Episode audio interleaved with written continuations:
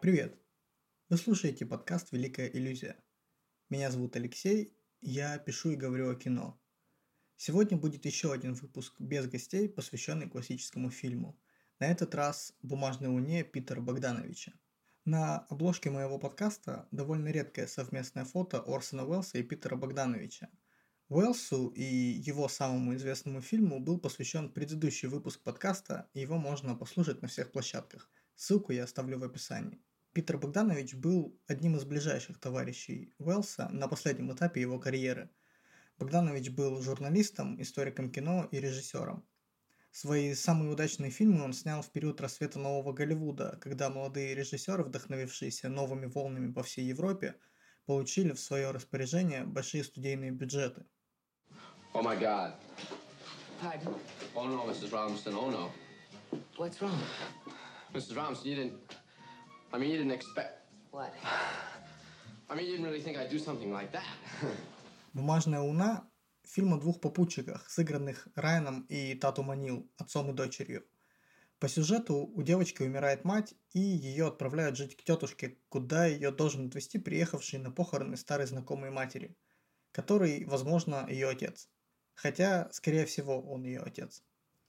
Почти сразу оказывается, что эти двое стоят друг друга. Мозес впаривает вдовам в трауре копеечные Библии под видом подарочных изданий, а девятилетняя девочка Эдди постоянно курит и сходу показывает непростой характер.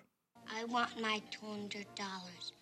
I heard you through the door talking to that man. It's my money you got, and I want it. Now, you, you just hold on a second. I want my money. You took my $200. Will you quiet down? You hear? I want my $200. Hold on. A few moments later. Может, поймешь, что я твой единственный друг, а это всего лишь бабки. Бабки, бабки, сука, бабки!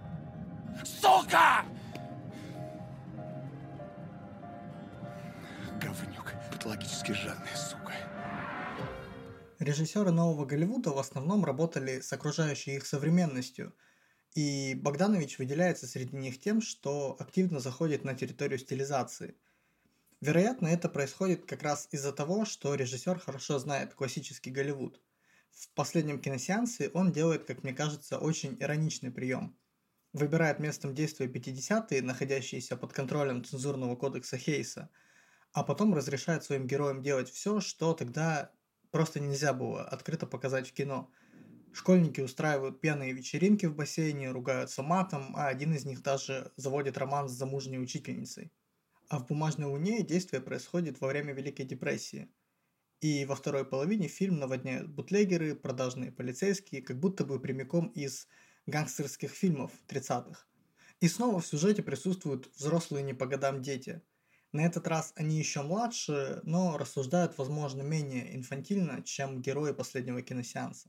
You're too young to smoke. You're gonna set this whole place on fire. А еще «Бумажная луна» стала частью очень любопытного прецедента в истории американского кино. Фильмы молодых режиссеров имели колоссальный критический и кассовый успех, что привело к созданию студии The Directors Company. А, трем режиссерам, автору французского связного Уильяму Фридкину, недавно снявшему «Крестного отца» Фрэнсису Форду Копполи и уже очень перспективному Богдановичу, предложили давать деньги и полную творческую свободу на фильмы, которые не будут стоить дороже 3 миллионов долларов. Первым фильмом в рамках данного соглашения как раз стала «Бумажная луна». В США фильм заработал в 10 раз больше своего бюджета, и, казалось бы, это начало прекрасной дружбы. Но режиссеры что-то не поделили, не стали особо друг к другу прислушиваться и совершили ряд критических ошибок. Фридкин, например, рассказывал, что они с Богдановичем не поверили в сценарий «Звездных войн», который им принес Коппола. Сам Уильям так и не снял фильм на этих условиях, и компания прекратила существовать после выпуска трех картин. Впрочем, среди них был разговор Копполы, принесший ему первую золотую пальмовую ветвь Канского кинофестиваля.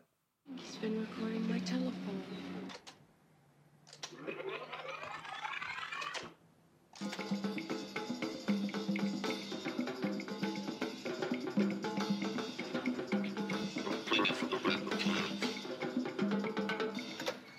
Готовясь к подкасту, я пересмотрел «Бумажную луну» и заметил в ней диалог с двумя другими классическими фильмами. Богданович дискутирует с фильмом «Малыш», полнометражным дебютом Чарли Чаплина. Он пользуется драматургическими решениями из этого фильма, подбрасывает взрослому мошеннику ребенка, от которого тот хочет отвязаться, но сначала от безысходности, а потом и из симпатии они налаживают контакт и становятся семьей. Джеки Куган, игравший в «Малыше», тоже был дебютантом, а Тату Манил даже местами одета как чаплинский подопечный. Конечно, и у Чаплина, и у Богдановича присутствует родительская фигура, правда, малыш больше склонен к мелодраме. Это история о матери, после долгих лет вновь обретающей сына, и отца, который как отца себя осознает очень внезапно, когда уже бежит по крышам за машиной, в которую увезли его ребенка. Бумажная луна, в свою очередь, начинается со сцены похорон матери, очень тяжелого переживания для маленького ребенка. Богданович задает более мрачный тон, даже несмотря на то, что комедийные элементы присутствуют уже в первой сцене. И хотя внешне Эдди не скорбит, у нее есть атрибуты, доставшиеся ей от матери. Духи, украшения – она тайком по ночам примеряет на себя образ взрослый, хотя это в итоге приведет ее не только к забавным приключениям, но и к серьезной угрозе, когда девочка переступит э, такую воображаемую черту и решит, что их дуэт с Мозесом способен обмануть настоящих преступников. И вообще-то вряд ли у кого-то есть сомнения в том, что Мозес отец девочки. Режиссер как будто придумывает чаплинского героя наоборот. Хотя ему тоже нужно будет найти путь к отцовству. В фильме э, по этому поводу есть весьма изящная сцена, когда в конце тяжелой погони герои делят на двоих одну сигарету. Но помимо Чаплина, режиссера в основном немого кино, Богданович обращается и к дискурсу не раз упомянутого мной сегодня нового Голливуда, делая по сути одну из первых вариаций на тему картины Артура Пенна «Бонни и Клайд», как раз ставшей одной из отправных точек для молодых американских кинематографистов. I'm going to work anyway. You going to work, huh? Yeah, What kind of work you do? none of your business.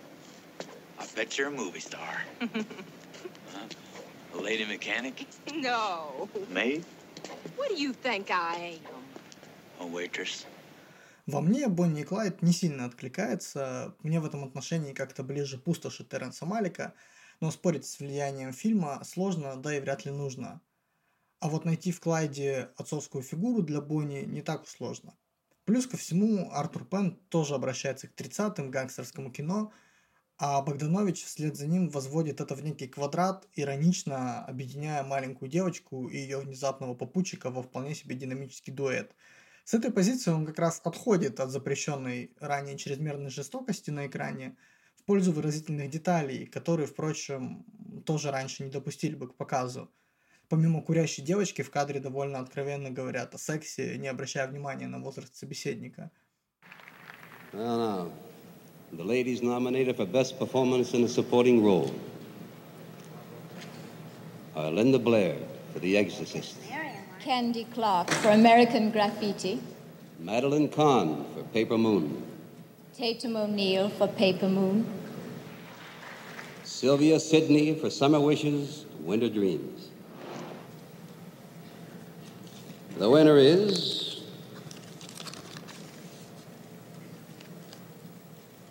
Tatum O'Neill.